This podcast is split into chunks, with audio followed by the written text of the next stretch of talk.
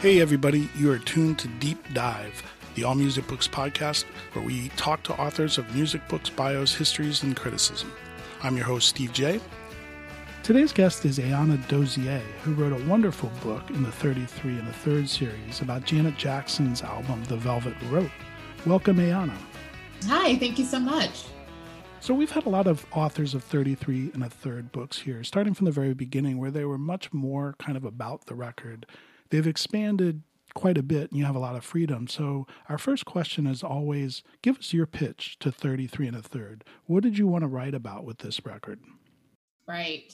Uh, so, my pitch hinged on not turning our attention to perhaps uh, Janet's most popular record, which would be her self titled record, Janet, or her most uh, you know critically lauded one, which would be Rhythm Nation 1814, but rather to look at a by all means successful record that was to a degree well received here and there, um, but rather to shift our focus towards that uh, record, The Velvet Rope, and see how it is in fact uh, the album where she finally comes into her own, or rather participates in a road towards self-actualization of kind of figuring out her artistry when it comes to janet's career we look at control we look at those first three albums and we think well here's a, a woman who's made it and who knows it.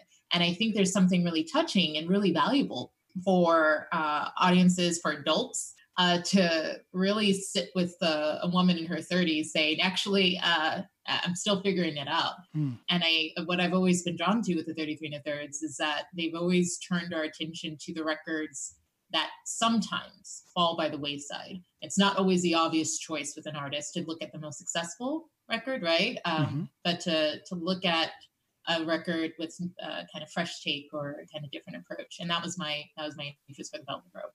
And this is probably my favorite of her records, although I haven't followed her very closely, but it is one of a handful of records that I can remember hearing where I was and who first played it for me. But my story is nowhere as interesting as yours. Can you tell our listeners the story of when you first heard it and especially what was your mother's reaction?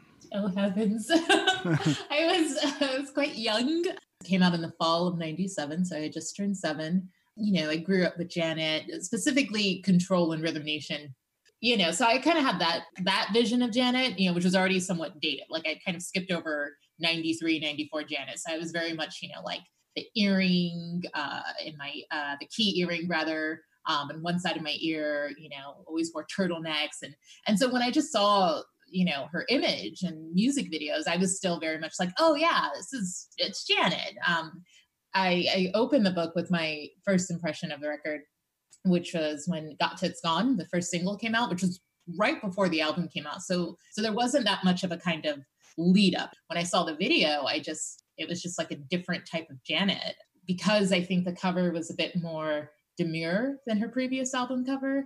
I think my mom was like, "Okay, maybe, you know, Janet's going to be like wholesome again or I don't know." And so she she picked it up from Sam Goody's um, and the Sam Goody's at that time was located right next to the mall entrance for um, Macy's. And I remember like kind of dragging her because like she was like pulling me, and I was like, no, like the the music videos, like we just let me watch it. And um, when we got in there, they were like, yeah, no, it's her new record. We have it, if you want it. And she bought it, and the first few singles or the first few tracks rather are quite tame i suppose you know if you were going to let a child listen to it. And she was cooking dinner and then you get to track five which is speakerphone. Right. And I just remember her like darting from the kitchen, like running to this uh the stereo, like turning it off. I was like, no, like I need to listen to this before we can like collectively listen to it and then yeah, uh, she kind of came back and was kind enough to kind of um, record a handful of songs on a cassette tape. And she's like, "You can listen to this," and she just kind of made the CD uh, contraband. Uh, that she stored in her drawer, which only made it more, uh, you know, attractive, enticing, yes, right? Yes. but she had a pretty strong reaction to the video too, and Janet's kind of new look and sound, right? I don't know. It's I grew up in a rather conservative household. My mother was actually um, a minister, and the way in which I like remember it, right, and as an adult kind of process that reaction um, was just a strong aversion for like difference, right? Of women, Black womanhood specifically, like being autonomous, you know, because that's what that video was. It was, you know, she wasn't really wearing makeup.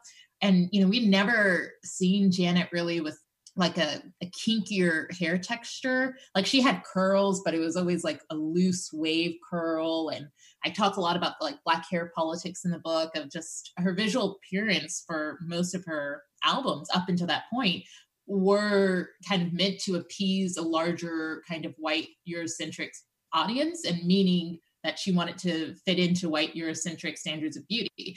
Um, and that album was the first time she kind of embraced a natural Afro hair texture. And I use a very specific sentence in the book that sometimes um, in that conservative household around Black womanhood, hair is the first sacrifice that you kind of give to appeasing God, meaning you straighten it, you don't let it become unruly, you know, you mm. kind of refine it. you, like you've always worn weaves or you've always had access or proximity to like being accepted. Like, what are you doing? But I just remember her being very like, what? Why? And and now I kind of understand why she responded to it in that way. Well, I think the quote in your book is your mom says, "I didn't realize Janet was so black." Mm-hmm. Which is, is very interesting. And, and you talk a lot about how the velvet rope was different, and, and that you used that word just now, but it, it spearheaded a lot of new conversations about Black identity politics. Yeah. Yeah. For its time period, I think you have various forms of representations that are kind of accepted or respectable, right, to a larger white audience, right? Mm-hmm. Historically, if we go far back to 1900, 1901, and you just look at it, you recognize that there have always been strategies that certain Black public figures have kind of enacted as a way to to get ahead as a way to become more visible and as a way to kind of uh, situate themselves in dialogue with a larger white audience. That this was one of the things that needed to be done because although slavery was abolished, it wasn't necessarily suggesting that they lived in an equitable world. So these identities around being respectable, being um, mild mannered, being um, grateful, being kind of meek uh, for a, a larger white audience was always one road that certain Black individuals recognized that they could take to get ahead. And then at that same time, there were kind of a kind of structure of conservative models that you could follow. And then there was always a counter model. Uh, that counter model varies throughout time, but it, it, was always something that you could oppose. And that's more or less what the Jackson family kind of did, you know, very much following the Motown structure of making certain forms of Black culture just very accessible and not threatening to right, a white audience. Right. And in the 90s, you have uh, Janet participating in that, you know, for the first part, and then suddenly not doing that in a very kind of radical break, right? And I think her audience felt betrayed. And I think uh, her audience of uh, kind of Black uh, culture specifically um, was either confused or maybe started to get a bit more turned on by her work. And I think with her working with a lot of hip hop artists at that time, and one thing I went through and going through the interviews, a lot of them really had to kind of defend working with Janet. Like Blackstreet, Teddy Riley was like, I know this seems odd, like we're working with Janet, but believe us, like it's almost as if they were talking to someone not of the culture. Right, right. And even um, DJ Premier, right? He was like, yeah, like I I, I wanted to do a remix for Janet because I support her and I want to bring her into our culture, right? And that was not only a risk for the larger white audience that she had kind of cultivated for most of her career, but it was also a way of her trying to, I think, locate her relationship with a larger Black culture that is not reductive, right? That is not just trying to follow these strategies for uh, appeasing a larger white audience. Well, it's interesting because you also write that it was her most personal album and specifically personal growth. And she was dealing with a two year battle with depression, which she talked about. The press was very combative and dismissive of that, weren't they? Yeah. And, and it's also, we have to put the, you know, asterisk here. Most of her interviews were with men. I think there's like a handful that she conducted with women. And it's not to suggest that, that women would inherently be more sympathetic nonetheless, the ones that the interviews she did conducted with women were more sympathetic, or at least not trying to interrogate her. were willing to listen. It was it was a sense rather of having to prove your your trauma. And this is not unique to Janet. This is very much something that a lot of women kind of experience. And the reason why a lot of women experience it is because within our framework, within our society, kind of organized by patriarchal structures, the caveat is that you know we cannot inherently just believe women right? That we must put them on trial. We must put them in a place where they have to relive their experiences whatever that experience might be in order then for an audience largely male to then uh, grant their approval. And so we can see the ways in which legally, as a kind of material example, this then becomes an immaterial effect in the world, where anytime a kind of woman specifically, and in this case, a Black woman, announces that she's been wronged, the expectation is for her to then literally stand on trial and then for an audience to then check off and say, mm, we believe you or we don't believe you. And I think that's what was being enacted each time she had to talk about this album. And then at, at a point, she just kind of stopped, which I think really infuriated the kind of response to the album because the expectation was that she was supposed to re traumatize herself by going in detail, right, right. to the expectations of those um, interviewers. Um, and that was just my kind of interpretation of that effect, but it definitely damaged her because uh, she mentioned in her icon special in 2000 off the hand, she was like, "Oh yeah," she's like, "I changed my relationship with the press after that album." As she was promoting "All for You." Well, and there was the bit of, uh, "Well, you're rich and successful. How can you be depressed?" Right? So, yeah. You know. Yeah. You noted it before. 1993's Janet was her sexual debut. You know, breaking away from kind of her you know family and her past, and you know, singing about different types of things. But the Velvet Rope was her rebellious one. And you mentioned it earlier. You start with the cover, which I thought was a beautiful cover, and you know her hair. Can you talk about that? Like, what did that cover suggest to you? Introspective, uh, kind of introspection. So uh, her face is always on all of her covers, um, which is is not unusual, um, and it's very much a kind of a pop star thing to do, right? To author the work that is being presented, and or to suggest that the work that's being presented is an avatar of yourself.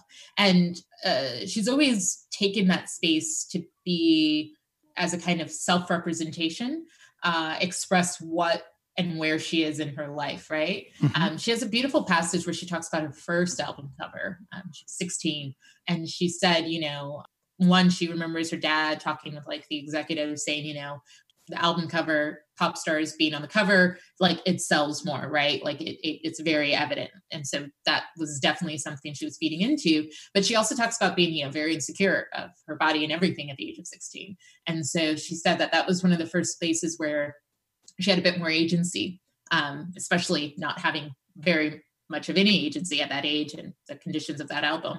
And where she said she was inspired by Elizabeth Taylor. So she said, you know, I remember her hiding so much of her body underneath the water, but also like being able to be direct with the audience. And she said, you know, I had to be on the cover. So this was a space where I said, well, if I have to do this, I can marshal it to my own advantage. And so that, you know, was kind of narrative behind her first album cover. And then you follow it through, right? You know, uh, Control, very 80s, very defiant. She's on her own. Rhythm Nation, you know, black and white, a sense of utilitarian vibe, pardon me. And then, of course, you know, the Janet cover. And so here, here's the first time where she's not gazing at us. So that not only leaves the audience feeling unreciprocated, but this is also an image on the, an object in which she knows we are going to gaze upon it. And that already creates a sense of um, distance, but also a desire to to kind of probe further, right? Mm-hmm. Um, and it was her way of alerting us, you know, you don't know me. I know my life has been public and made available for 20 plus years, right? But you do not know everything. We're not actually going to uncover as much as you may anticipate, but that there's there's some distance that I need to clarify. And this is a space to do that. There is a sense of, you know, I'm I'm going to subvert that that gaze that I kind of engaged with uh, in the previous record to redirect you towards something else. Yeah, and as an art director, uh, reading your book shot me down many, many rabbit holes on Ellen von Unwerth, who yeah. shot the cover. And uh, her work is undoubtedly sexual, sensual, but it, it certainly has an edge. Do yeah. you think that was important to Janet and perhaps a reason, uh, you know, she selected her? Oh, absolutely. Photography is it's such a peculiar space because it's the one area along with like film to a degree where general audiences feel like it's like authentic. It's the window to the world right? So photography is always that elusive field because most people can take a, an image especially nowadays. Hmm. And yet the the struggle right to to probe further with how we're represented via the photographic image uh, is still something intimately felt to this day and i think especially for women. And i think again going back to the structures of image making on at least on a mainstream circuit and usually your photographers are male and usually the models are women. And it's it almost mirrors classical painting that sense where you know the women are the muse they're meant to be objectified they're these objects et cetera et cetera et cetera. And so what that ends up creating even if you're you know the subject object woman artist herself who knows all of this you still turn to the photographer for their acceptance because you still feel like they're going to capture something that is true about you. And I think for Janet at that moment, not only turning to Ellen von Unwerth's work because of the sensuality there and because of her body of work, but also I think turning to her work because she was also a woman photographer was a way for her to free herself from that process, just even momentarily, right? Where if you turn to the photographer and you're seeking their acceptance in this process, unconsciously or consciously, right? That there might be some relief knowing that this person's body of work can at least draw that element out where you're not having to seek their acceptance fully, but rather an arrangement that they can at least represent or draw out that element of, uh, of your identity. That's very well said. Let's talk about the music. The album opens with an interlude. Uh, the first one talks about the need to feel special, but these interludes are featured throughout the album, like every three or four tracks. What do you think the function or the idea behind these interludes were? Were they to set up the music? Were they to give you a hint of what's coming? You know, what were they about? I think uh, building a, a sonic landscape, a kind of theater of acts even you know of uh, brief uh, intermissions uh, uh, clustered throughout. She had introduced interludes on rhythm nation 1814 but one of the reviewers said you know it's just it's unnecessary. And i thought well no because it, it is a it's a way of suggesting that these songs are not there's not a hierarchy to it.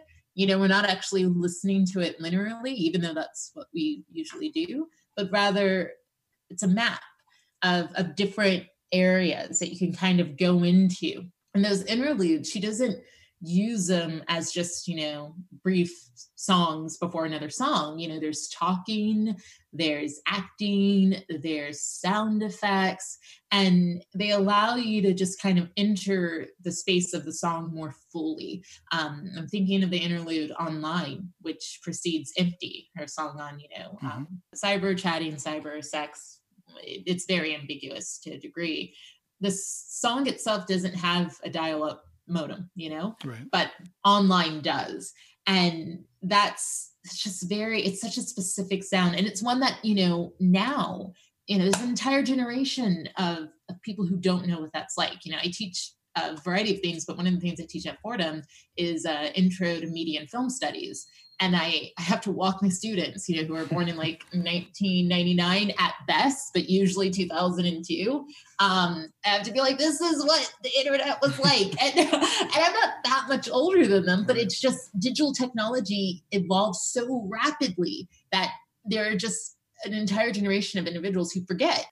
Turning back to that interlude reminds me of so much, but it puts me back in that space right. and it and it sets me up for for what's actually happening and i think that that's what the role of interludes were for her of just really allowing us to feel the album and and create a, kind of a scene for the song um, in a way that wouldn't be plausible outside of it and uh, Terry Lewis and Jimmy Jam certainly set the scene. There's so many great samples, and I think I think that's what really made me sit up and take notice because some of them are old school and some of them are are kind of weird. Yeah. But a lot of times they they do these layering of two samples, and on the title track, it's it's rather unique. It's two very interesting samples.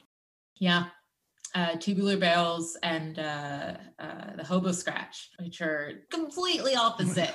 um, I would just talk about the album like endlessly for you know various reasons, but I think it was the samples that might have been eight years ago or something where I just realized how ingenious they are on mm, this album. Definitely. And and and in a way that also becomes a a form of pedagogy. You know, it's it's a teaching lesson. It's not just a a sample because you know they they were bad at beat making, right? So they were like, oh, take this instead. And it's not a sense of sample to overload the senses, right? nor is it a, a, sample of a kind of appropriative standard of like, oh, I want this to sound exotic. It it adds another dimension to what the song is trying to do. And I remember when I kind of really were, was listening for the samples and trying to put things together. I realized, oh wait, no, there's something else here. This is also an interesting way to re-engage with the album, where with the tubular bells, as of course most iconically used in The Exorcist. So knowing that detail gives you another layer to that song where I always got the sense of her like just sometimes I think very visually in that opening kind of sequence uh, i always thought like oh uh, someone running to a gothic church right? And then i'm like well yeah this this affirms that knowing the kind of use of that song. And then you get to the hobo scratch which then just it takes you out of that and it just puts you in a different space of of culture making around unity perhaps even around uh, disparate groups coming out of punk subcultures and and i think the the more i went into the samples the more i realized that oh they were giving us uh, a kind of not, not necessarily a history lesson but they were giving us a syllabus right like a bibliography right. of things to to look into about the different ways of, of musicking as a as a practice uh, can actually restore one sense of identity, right, of their sense of cultural belonging, um, but also uh, affirm uh, that sense of cultural belonging at the same time. Well, it's interesting. That's a perfect segue to "Got Till It's Gone." That is another song that makes an incredible use of a great sample, and it also features Q-Tip from Tribe Called Quest, and you know that's a pretty interesting collision of cultures. Yeah, it really is. You have Joni Mitchell, Big Yellow Taxi, uh, as a sample, and then Q-Tip making a rap, and then Janet. In 1997, before the song came out, I think if you put that on a piece of paper uh, before you heard the song, I could imagine a lot of people saying, "Nope, no this looks like a hot mess." no, thank you. Oh. And it, it's uh, such a wonderful way of pastiching things together. Um, I, I, I like the word pastiche, but I'm always hesitant to kind of use it more fully um, because of its relationship with like postmodernism. And some people have said that that's a postmodernist song. I, I disagree, um, just because postmodernism often means that meaning doesn't mean anything. And I, I, don't think that that's what she was trying to do. I actually think she was saying, oh no, it, meaning has so much meaning, right? That you know we take things we enhance it by by putting other people in conversation with other people right you mm. actually build culture by sitting down and like engaging and that putting joni mitchell and q-tip at the table with miss janet is a way to enhance something and what i think is uh, kind of incredible about that particular song is how new all of those elements were for Janet in her career, right? Mm. Because yes, she had, you know, uh, Heavy D was on uh, the remix for All Right. And she did have a, of a rap, uh, I think with Chuck D, if I'm not mistaken, um, on the Janet album. But it was, they weren't, oh, this is going to sound like an insult, but it's not. They, they weren't the the hippest at the time. They mm. they were very much a specific type of rap genre, right? And in the late 80s and early 90s, we all know rap became a bit more hardcore popular wise, right? There was a bit more of a of an edge to it. And and and Heavy D doesn't necessarily have that that edge, you know? And that's not a bad thing. That that's just not what he was doing, right? So she had kind of again thinking about a larger audience of kind of uh, mainstream culture when she was engaging with rap, usually for remixes, right? It right. was very much a kind of oh, what would go well with a, a larger audience? And here Q-Tip still also not necessarily coming from that underbelly of rap, right? But having a bit more funk to him, right? In a way that that was very counter to what Janet had kind of participated in uh, up until that point. Um, and I think that's an, it's an interesting way in which that entire song, every element of it, is new for her. And so it really does suggest a kind of desire to not only learn, but a desire to engage with others and with whoever and whomever rather was willing to kind of sit and listen and kind of engage in that dialogue with her. Yeah, and you suggest that Joni Mitchell's album Blue might have informed the Velvet Rope and, and that there was actually a mutual admiration between the two women, right? Yes, yes. That connection with Blue was something that came a bit later. And it was something that was actually brought on by one of my editors, Sean Maloney, who I had mentioned the admiration between Janet and Joni Mitchell, and he kind of, you know, made it a, just a brief note. He was like, you know, how might we also want to read Blue as a blueprint or as a, a kind of mirror for the Velvet Rope? Hmm. And that kind of caused me to go back and listen to Blue and really think about that space of Joni Mitchell at the time in her career. That was her first self produced album, right? She wasn't quote unquote naive. So there's a sense of maturity to her, um, but also a desire of saying, you know, working through heartbreak and working through loss, but putting that out there in a way that also retains the the emphasis of, of learning still right of growing and, and blue is one of those kind of critical documents for many artists uh, kind of recognizing how to make vulnerability powerful and I think that comes through with the Velvet Rope. And uh, Janet kind of gave numerous interviews where, you know, she talks about growing up listening to Joni Mitchell, of course, but that when she called her, you know, she was like, oh my gosh, she's not going to even know who I am, right? And Joni Mitchell was like, oh no, like I deeply admire your work. And and Joni then made it up to Janet, where I think it's 2003 or 2007, uh, she did Big Yellow Taxi, but then she uh, added uh, Q-Tip's part in it for live performance, which I thought was really sweet. Very cool. Yeah, very cool. Hello, Pantheon podcast listeners. Christian Swain here to tell you more about my experience with Raycon earbuds. Our family now has three pairs of Raycon earbuds around the house, and my wife just grabbed a pair of the Headphone Pros to replace some headphones from a company that was double the price. And yes, she loves them. Now, if you haven't pulled the trigger on a pair of Raycons, or even if you have, but you're in the market for another pair because they're just that good, well, now is the time to check them out because they just launched their upgraded model of the best selling everyday earbuds. With Raycon's upgraded everyday earbuds, now you also get active noise cancellation, ergonomic design, and multi point connectivity that lets you pair with two devices at once. New quick charge function, three customizable sound styles, plus awareness mode. Available in a variety of vibrant new colors to complement any and all skin tones. I even have a pair of earbuds in a cool green color. I have tried just about every earbud known to humankind, and these Raycons are fantastic. Seriously, if you've been wanting to check out Raycons, there truly is no better time. You're going to ask yourself why you didn't check them out sooner, and Raycon offers a 30 day happiness guarantee. So, what are you waiting for? Go to buyraycon.com slash Pantheon today to get 20% off your Raycon order, plus free shipping. That's right, you'll get 20% off and free shipping at buyraycon.com slash Pantheon. Buyraycon.com slash Pantheon. We're speaking with Ayanna Dozier, whose book in the 33 and a third series is Janet Jackson, The Velvet Rope.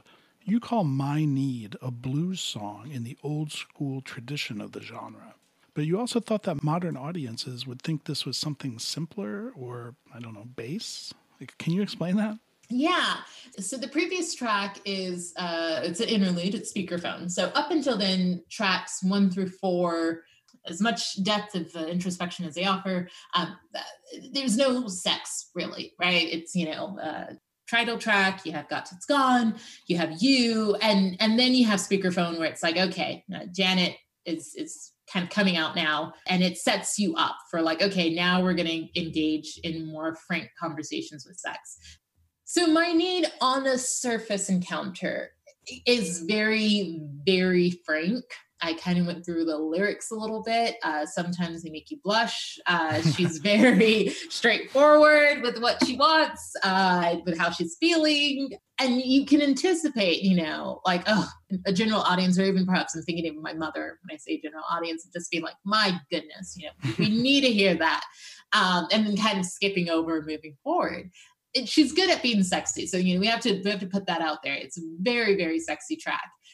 But it was something when I was going back through Angela Davis's work on the blues, specifically the work of Gertrude Ma Rainey and uh, Billie Holiday, where early, early blues tracks, like 1920s, right?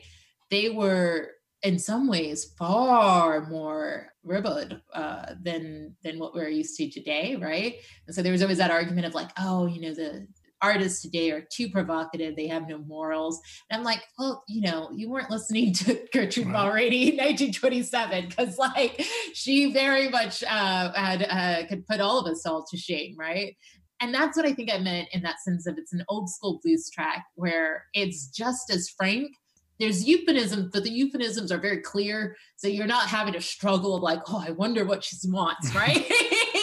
and and and to that end though there's also that sense of what the blues kind of come from of you know an existential sense of carving out an identity very recently from an environment where you had no autonomy and and how much that trauma still kind of lingers on your formations of sexual identity family bonding dating etc and and how there's always going to be a sense of a, a melancholy there that you, you can't that that sex actually at the end of the day can't take that away. And and she's very very honest about that as well. But but she says you know we could give it a try. And i think in that respect there's not only does my need offer so much more kind of nuance to it but there's just a, a kind of palpability to it of like you know some of us have been there you know recognizing maybe if it's not sex but maybe if it's something else like you know drinking or something we know it's not going to end well, but we're like, I, I kind of just need to get my mind off of this for a minute. So might as well. Well, it's funny. Uh, I thought your theory as to who's on the other line in speakerphone was fascinating. And, and I also thought it made a lot of sense. Do you want to tell us that? It's Lisa Marie Presley. I think it is. so for many, many years, and this is also, I think um, Terry Lewis might have kind of propagated this myth, right? Uh, that was one of her dancers, uh, Shauna Hurd. But it's like, and, I, and for many years, like that was always the narrative. I've talked to Janet fans and be like, oh, it's just like, it's just her dancer. Like, you know, they were all friendly and yada, yada, yada. But then it's like, no, I've heard uh Shawnette, pardon me, I've heard her speak, like because she would always pull her in for interviews. And I'm like, and that's just not the same voice. Like there's just something about the candidates that it just doesn't line up everyone's right. They were always friendly. And why wouldn't she quote her? Why wouldn't she just be like, hey, like, thanks for being on speakerphone? Because she's listed in the credits for other songs, right? And this is the only uncredited voice. And it's like, okay. And I don't know, I forgot the the, the AOL chat room where where someone put that out there. I don't even know if it's still available. It might be. I might have even used a dead link if I cited it in the book, but um, someone was like, no, it's Lisa Marie. Like it's, she was her date for the Velvet Rope release party. And well, she thinks Elisa on the album. Um, and she uses the same vocabulary to talk about Lisa Marie when she was talking to Oprah. Like she's like, oh, she's a crazy girl. Like I love her. She's just yada yada yada.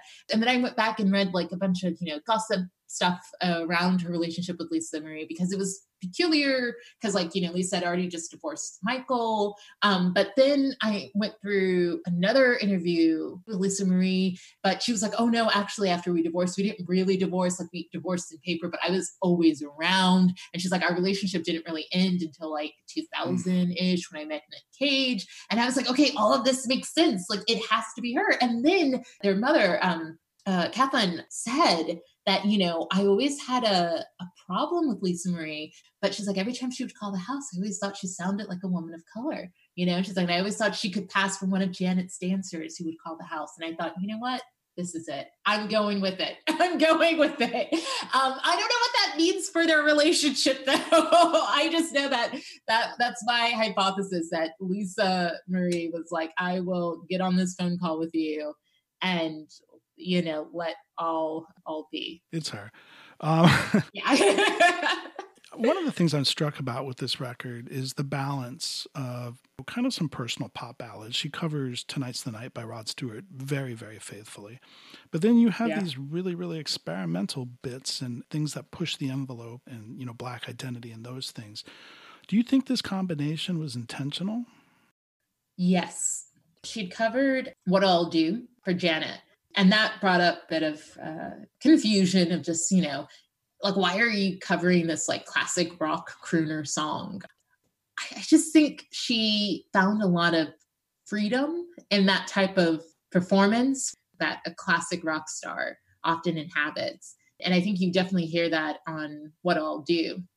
And i thought that this also was one of the reasons why she came back to a kind of similar as song. Um insofar as like similar time period or you know kind of as a way to re-inhabit that space that that body even right of that kind of star who not only exerts a certain amount of confidence but also you know uh, exerts a certain amount of um, sexual desirability yeah. right and a sense of uh, being able to seduce women at will and she gave an interview for BET and she said that it was really important for her to kind of blur the lines on on gender and you know with something like tonight's the night because for many of her her friends, for many of her fans, like that sense of seducing a woman as a woman is very true to their lives, and she wanted to honor that in such a way. Um, and I think that again, that kind of subversion or uh, twisting even of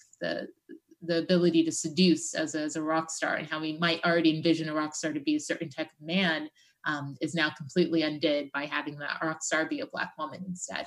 Yeah, I, I, would agree that she certainly flips Rod's male perspective on its head on that song. Yeah. And, you know, the videos and the marketing for Velvet Rope played a huge part in its success. Is that just a product of the time? Or, you know, the videos are all pretty amazing. What do you, how do you think that played out? Oh, I think that's that's a Janet thing. Um, so it's several things because videos nowadays for artists are well, they're technically they were always self-funded the studio would definitely pay up front, um, at least up until like 2004. Um, and now the market's changed where that has to almost just come up front and directly out of the artist's pocket or they might have to like link up with a platform so i know like apple music will now fund someone's music video if they have an exclusive uh, streaming right with them in the 90s and you know music videos were all but guaranteed for an album and i think now we're entering an era where a select few artists can like afford to do a music video. So knowing those conditions, we then have to then contextualize Janet's role as a kind of music video pioneer where both Terry Lewis and Jimmy Jam said Janet Jackson's one of the first pure autonomous music video artists. And what they meant by that was that, like, unlike her brother, who again, very iconic music videos, but he had a career on radio, right? And he had to adapt. Like, you know, he lived through that process of realizing, oh, wow, you know, music videos do a lot uh, to put the album or push the album further. Same thing with Prince, right? And mm-hmm. and Madonna to a degree also had to kind of recognize that process of adapting. We don't always look back at some of those iconic stars and recognize that up until like maybe the late 90s is really where they always had a music video for a single and Janet is one of those few artists coming at the end of the 1980s that every single had a music video. And that difference then meant that there was a sense of simultaneity going forth in her career as a solo artist, where she always understood the power of these kind of visual images. She always understood that, you know, each one had to become an extension of the song or invite a new perspective. And I, I don't think it's accidental that she received, you know, the, the Michael Jackson Vanguard Music Video Awards in 1990 at such a young age because it was very clear that she was always going to take this very methodological approach to music video making where music videos like cinema can just affect you as an audience because they're moving images and i think that that's definitely where she really pushed herself in terms of the marketing for the album. Well, last question, and I, I, hope this is a good one because it touches on a few things that you just talked about, and I think that is really perspective. You write that part of your interest in pre and post The Velvet Rope was an appreciation of her as a se- sexual provocateur. Now, my exposure to this record, I had mentioned to you, was not as interesting as yours. And I was working at a record label in an open workspace, and everyone got to put on a record. And somebody put that one on. And I heard the music more than the message. And, you mm know, that may be because of the old school hooks. It may be also, you know, there's a lot of whispering and quiet things on this, which in a workspace is kind of hard to tell what she's talking about. I'm just wondering, um, what is your take on how this record was globally conceived, viewing our two different takes, and what do you think the legacy of this record is? Right, uh, that is a, a good question. It's a big question. Eh, oh, the global reception was, I think, intrigue would probably be the word. It's not an album with a lot of hooks, right? She has a lot of singles from that album, but there there's not a lot of like pop friendly, you know, singles. Even the politics, which I kind of get into on the uh, on the book, it's not very evident, right? There's no line, there's no lyric where she's like, I feel oppressed or something like that. None of that's evident. It's right. just a kind of lyrical exploration of, you know, the psyche. What that also means is that content mirrors the aesthetics uh, and that she's all over the place. There's a lot of experimentation, there's a lot of withholding, there's a lot of subversions. And again, I think for individuals who are, are kind of more invested uh you know in the music and less so in the lyrics like it, it does the same thing because there's no one song that has a steady kind of hook where you're just like, yeah, I can groove to this. So intrigue, I think, is what drew people in, is what kind of made people come back to it as a way of feeling like they might have missed something in either element in the aesthetics of it, the kind of musicking of it, or the lyrics of it. I think what has made its legacy then kind of persevere is that it it really gave space for a lot of other artists to feel that they can open up on their own terms that the narrative around what they're going through doesn't always have to be straightforward and that they can experiment to a degree even if they've already built an audience following a certain type of genre structure. Um, a lot of people often think, you know, where would an album like Beyonce's Lemonade be, right? right had Janet Jackson not done The Velvet Rope?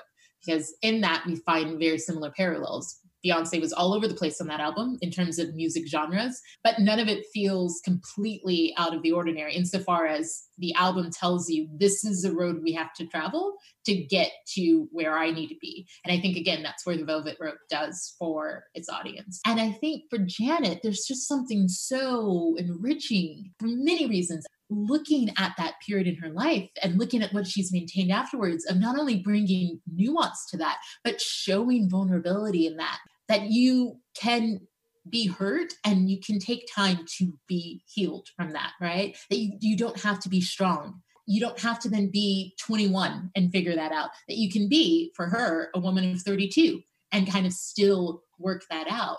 And then to really blossom in her late 30s as a very advanced sexual provocateur, right? Like that that didn't happen when she was 23 or 24, that she became really quote unquote nasty. She was like 37, 38 with Damita Jo, which is that album is far more provocative than anything she can do on the velvet rope. And, and just how that's such a counter narrative than how we're kind of used to receiving icons or media uh, stars who are, are, who are women, right? So much of that is, is that you're supposed to figure that out by the time you're 25, and that you're supposed to be empowered the entire time you're figuring that out, and it's just it's just so destructive. And I think going back to the Velvet Rope for writing this book, it just really is it was a blessing, really, just kind of figuring out that there are so many other examples of how to be in the world that um, don't always have enough attention or enough uh, engagement and uh, and how useful those images are. Well, that is a perfect place to quit because we could talk all day. You have you have a very short book uh, on 33 and a third about Janet Jackson, The Velvet Rope, but there's so much there, and uh, it's my favorite of her records. But your book was a deep, deep deep dive. And I appreciate, you know, the perspective and the roadmap to things that I didn't really think about. And, you know, I think that's why that one resonates is because it's one of those records that you can hear something new every time you listen to it. So I want to thank you, Ayanna, for joining us today. Thank you so much for having me. If you'd like to find out more about her book, please visit allmusicbooks.com. I'd like to thank our engineer, Steve Folsom. Finally, a big shout out to Frankie and the Pool Boys for their one of a kind music played throughout this podcast. You can check them out at frankieandthepoolboys.bandcamp.com and on all the major streaming services. Please support your local and independent musicians and writers. We're out until the next time, and thanks again for tuning into Deep Dive, and All Music Books podcast.